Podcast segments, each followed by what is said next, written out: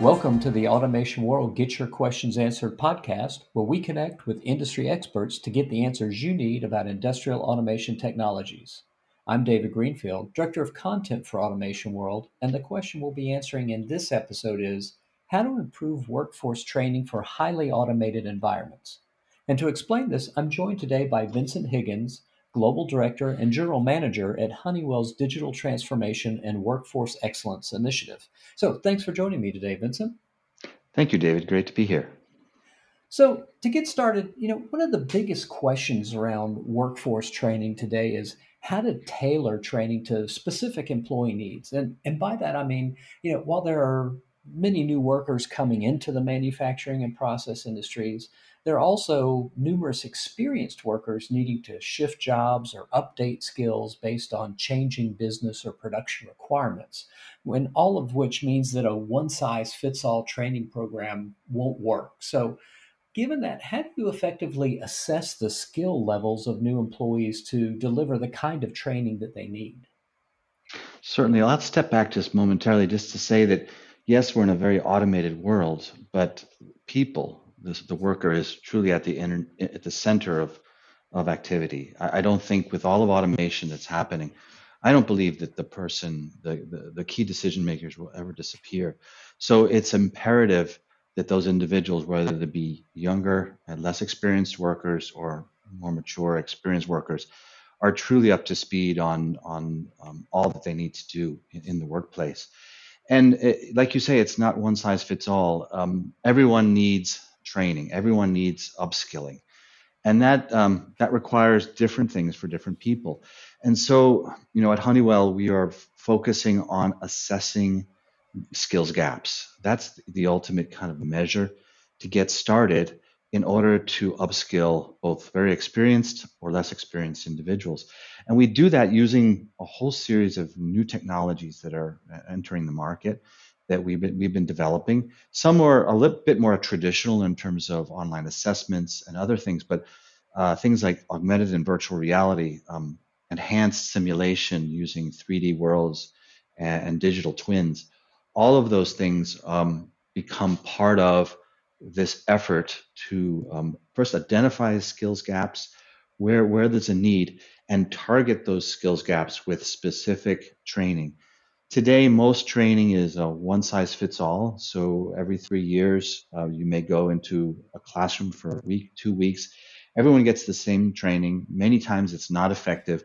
They say, you know, knowledge transfer in the classroom is about 20 to 30%. That is to say, knowledge that stays with you longer term that you would then go out in the field and use on a day to day basis. Some of these um, new training methods are, are such that um, that retention rate, that knowledge sticking with you and staying with you into the field and beyond is between 70 and 80%. So, in, in summary, first to measure the skills gap and then provide very specific targeted training to customers um, as needed for both uh, field uh, as well as um, control room and other settings.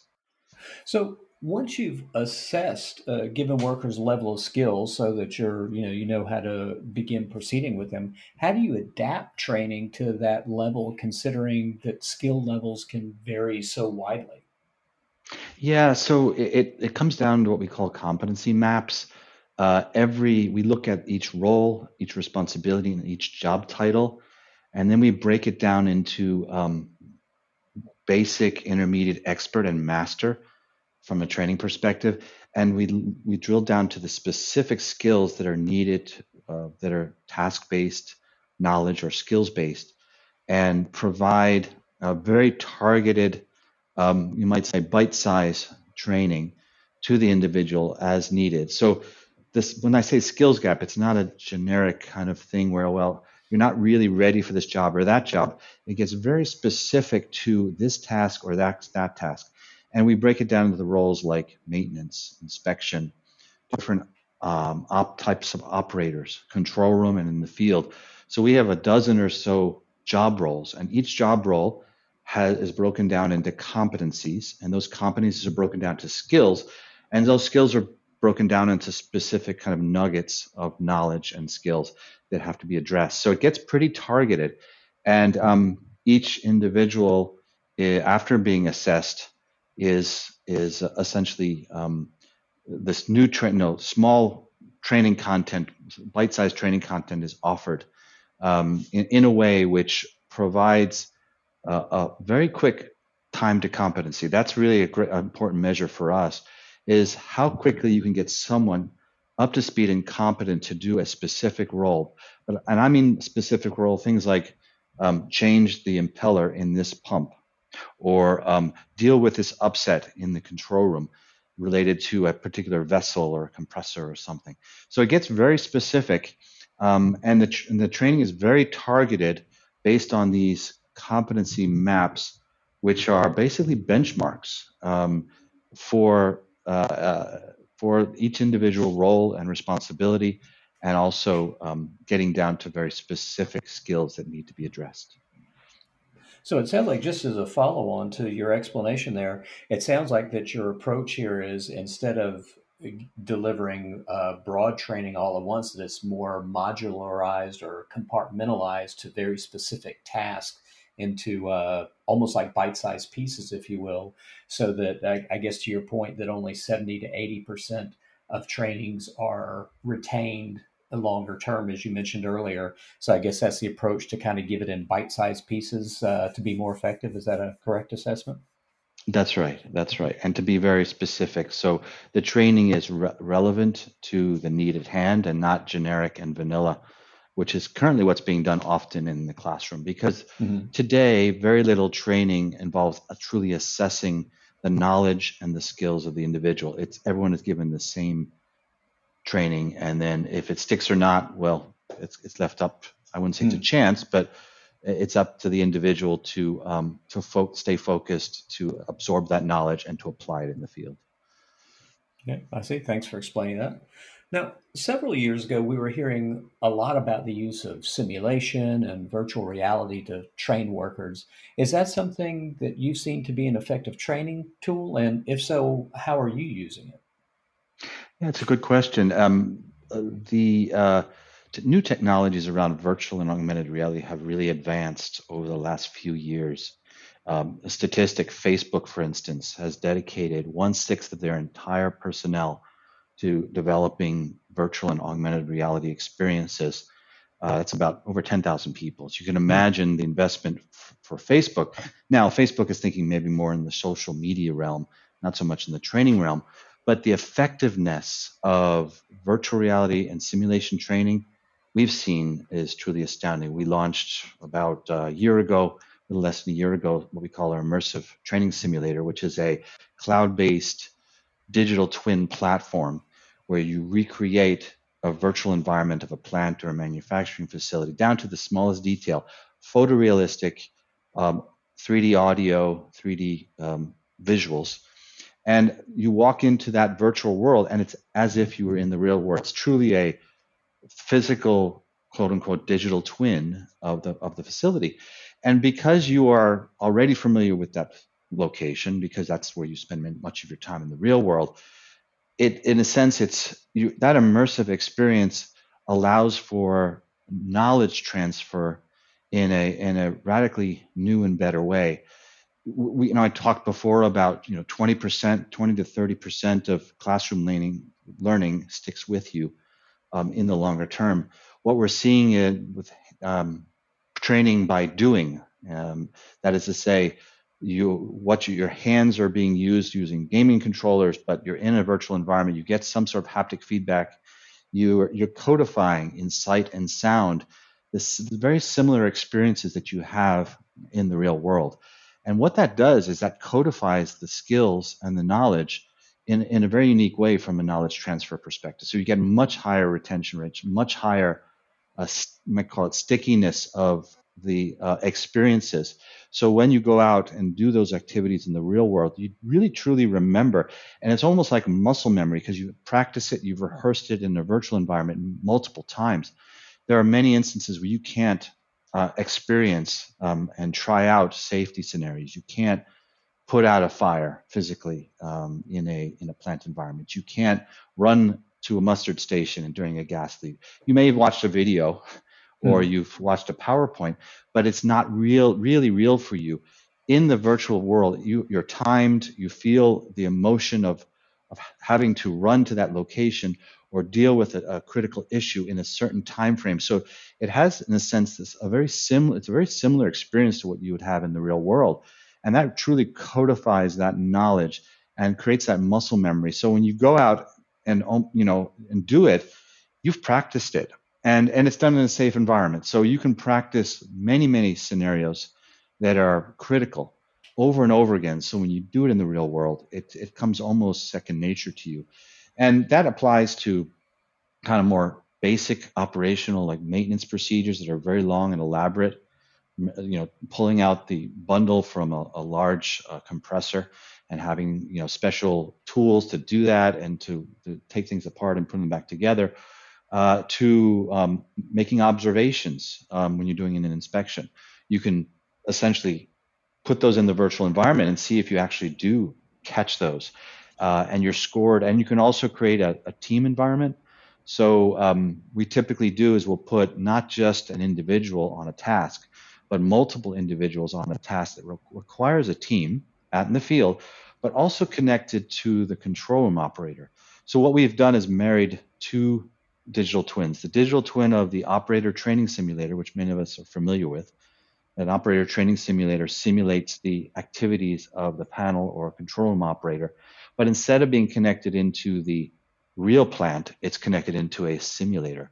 And that's been sold, you know, by Honeywell and other other providers for many years. It's it's part and parcel of uh, of training. Uh, we have a customer that's um, over the last four years has put in 300,000 hours into their operator training simulator to train um, their their control room operators on upset um, you know, uh, all sorts of situations. Now imagine bolting on or marrying that to a digital twin of the plant itself in a virtual world.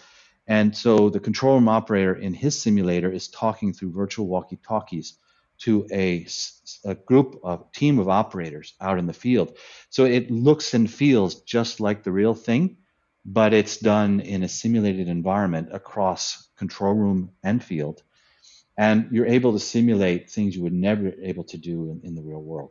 They could be simple, ordinary scenarios, or they could be critical uh, safety scenarios, all in a digital twin, and essentially um, creating that muscle memory. So when you have to do it in the real world, it becomes it's second nature to you. Interesting. So it sounds like from what you're saying there that, that this use of simulation and virtual reality is not just you know a, a a type of uh, training that uh, is sometimes used in industry, but is quickly becoming a, a, key facet of industrial operator training. Is is that a correct assessment, or is it still kind of an adjunct way of training at this point? It, it's becoming more mainstream. What we're seeing is there's a convergence of several technologies here. There's a convergence of cloud-based technologies, the virtual reality headsets, and the compute that's needed to do that high high level rendering uh, as well as the connectivity to uh, other digital twins around simulation. Uh, there's a whole series of technologies that have kind of come to um, come together over the last say three or four years that for the first time make possible a truly realistic simulation which is relatively low cost you know compared to what it may have been multiple years ago.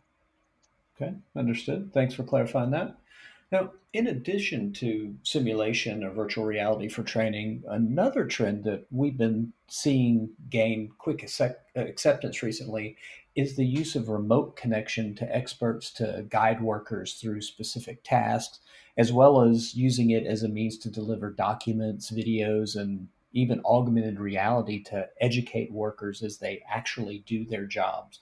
What's your view on this trend?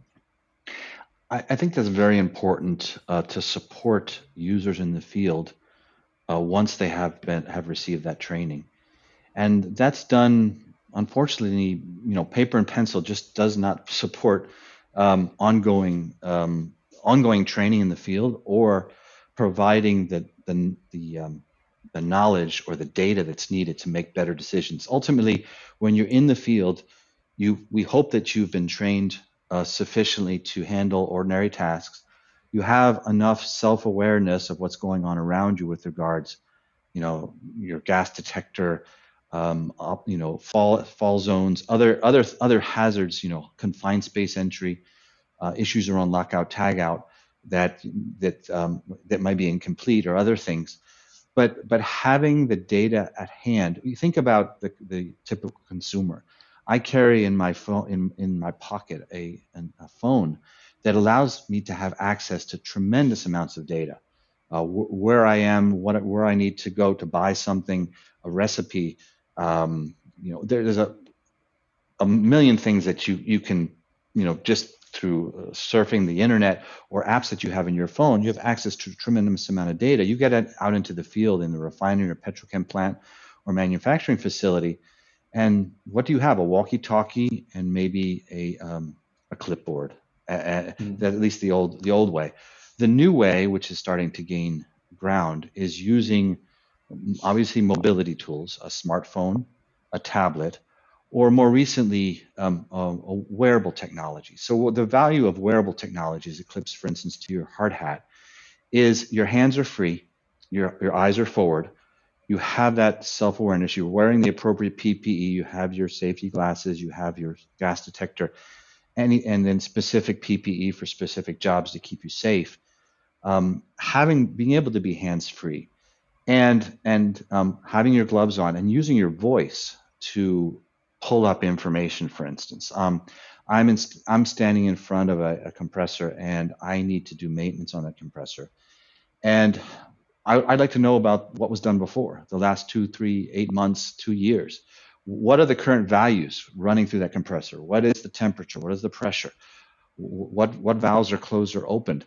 Many times I either have to go back to the control room to find documentation, or human nature often you know just allows us to skip that. I'm just going to do it by memory or what you know, or I'll call using my walkie-talkie to someone else, who calls somebody else, or so the data is available. It's just not available at the moment in the field when it's needed. Mm-hmm. And what some of these digital tools do, um, and in the case that we we've built something called the Intelligent Wearable, which is a Android-based platform that's voice enabled, like your Alexa or your Google Home and essentially you ask i won't say alexa or google home because i have one right on my desk here um, it might just respond back with some music or something right? Yeah. It happens sometimes when you say those words in, in the middle of a podcast.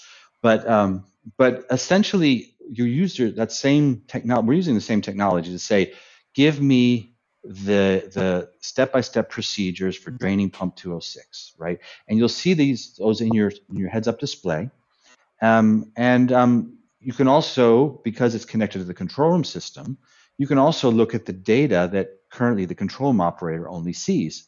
And using things like either a, a QR code to scan at a distance using the front facing camera of this wearable, um, you can essentially pull up the data, the live or historical data, you know, the, the actual pressure and temperature and flow um, at the moment when you're doing your work in real time at, with your hands free um, this I can't um, underestimate the uh, value of making better decisions when you have live and historical data plus maintenance documents while while amidst doing a task at hand.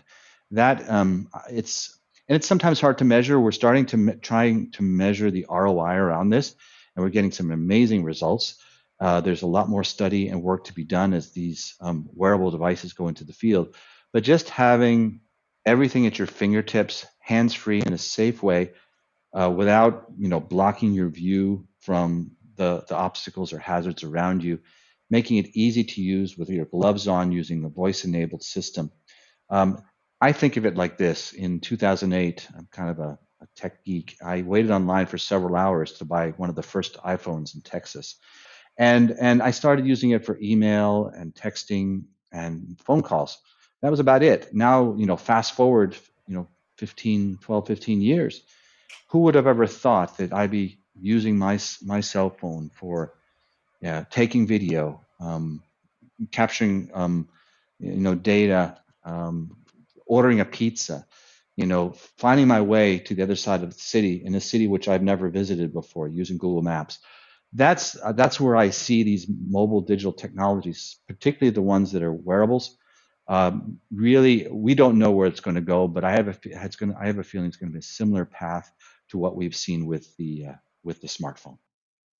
So earlier we talked about initial skill level assessments to determine specific training needs. You know, but what about to kind of revisit that? You know, what about ongoing assessments to determine if and when a worker may need more training in particular areas, or even need to revisit or brush up on training they've already completed? Uh, is that something that you address with uh, these technologies?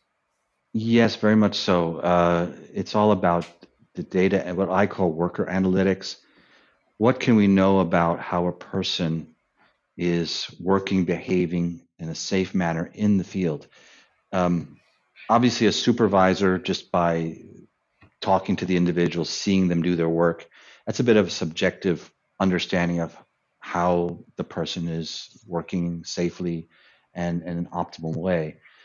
We are using, you know, consumer type technologies like geolocation, geofencing keeping track of how long it takes to do each step in a process, um, the uh, how many times you call back to an expert um, using the the intelligent wearable technology, and who you're calling. You know, am, am, I calling an expert in maintenance, or am I calling back to the OEM, uh, the the manufacturer of the equipment, which you can do on the fly uh, while you're in the field.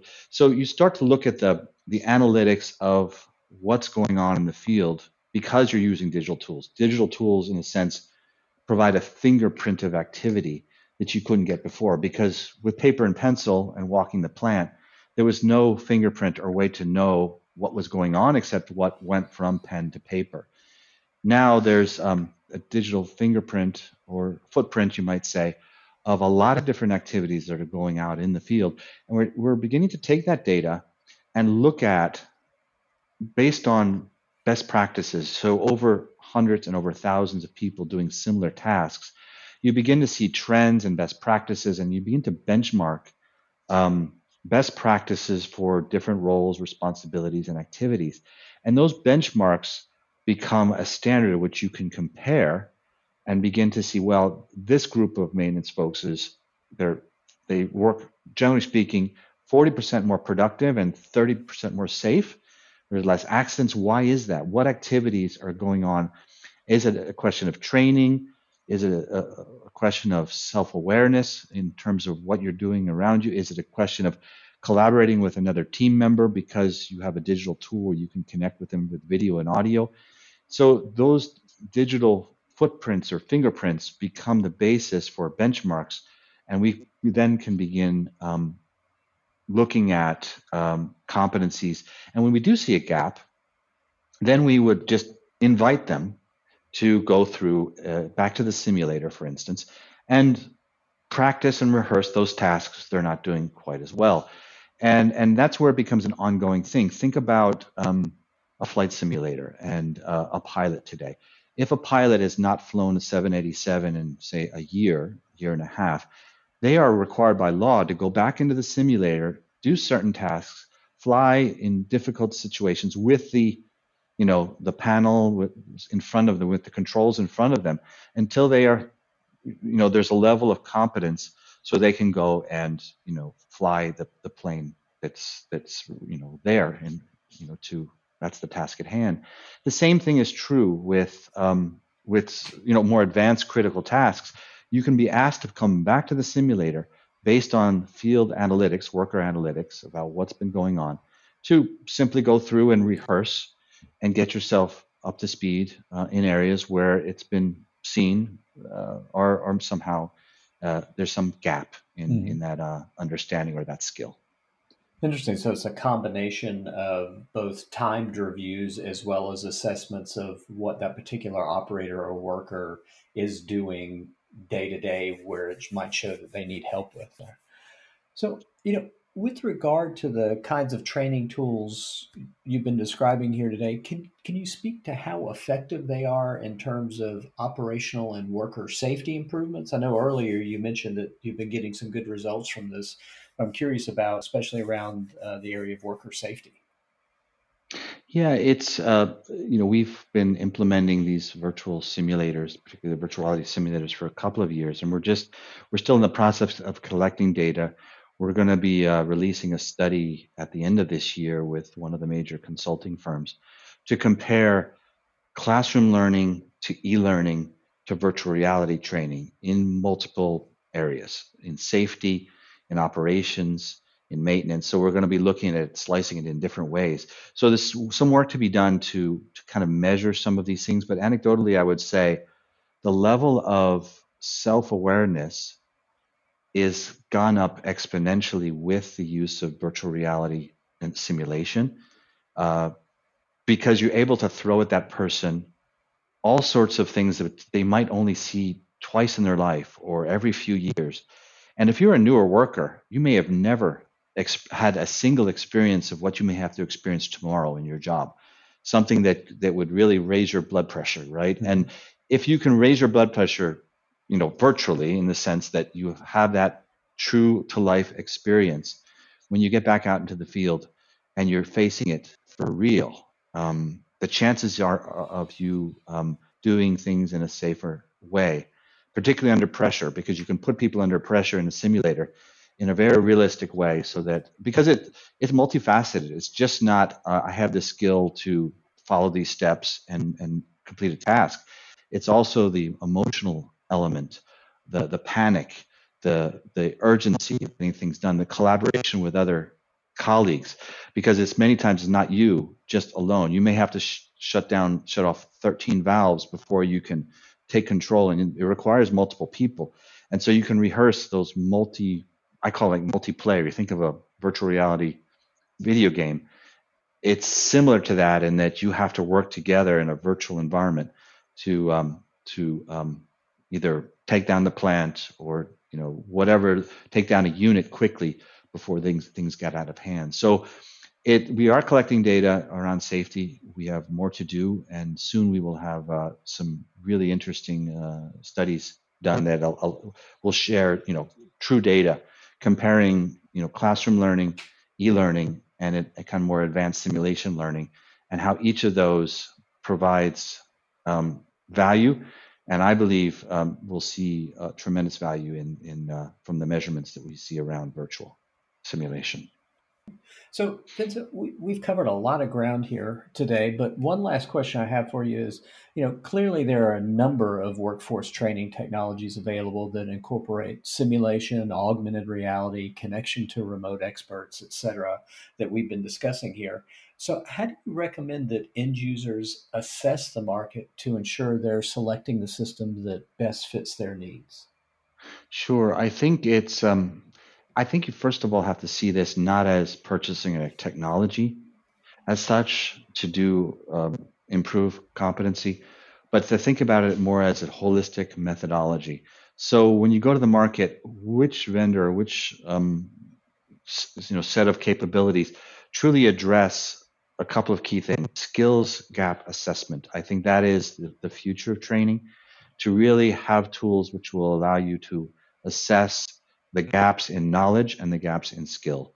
Um, most training providers do not do that. If, if they do, it's really basic kind of assessments, online assessments. They ask you questions and to get a sense of where you might have a weakness. Um, simulation technology allows you to drill down very specifically on specific tasks. And then um, the other thing is that it, you drive that to conclusion. It's not just looking at uh, a skills gap assessment, but also a, a, an assembly or um, a variety of tools that allow you to address and target the, the training. So a blended, so you think about blended training delivery, e-learning, immersive learning, um, hands-on training um, with with um, colleagues, and, and, to some extent uh, classroom training as well. So that that that methodology probably is probably the most important thing to to address when looking for um, the next generation uh, training methods. Well, thank you for joining me for this podcast, Vincent, and thanks, of course, to all of our listeners. And please keep watching this space for more installments of Automation World Get Your Questions Answered. And remember to visit our website at automationworld.com to stay on top of the latest industrial automation technology insights, trends, and news.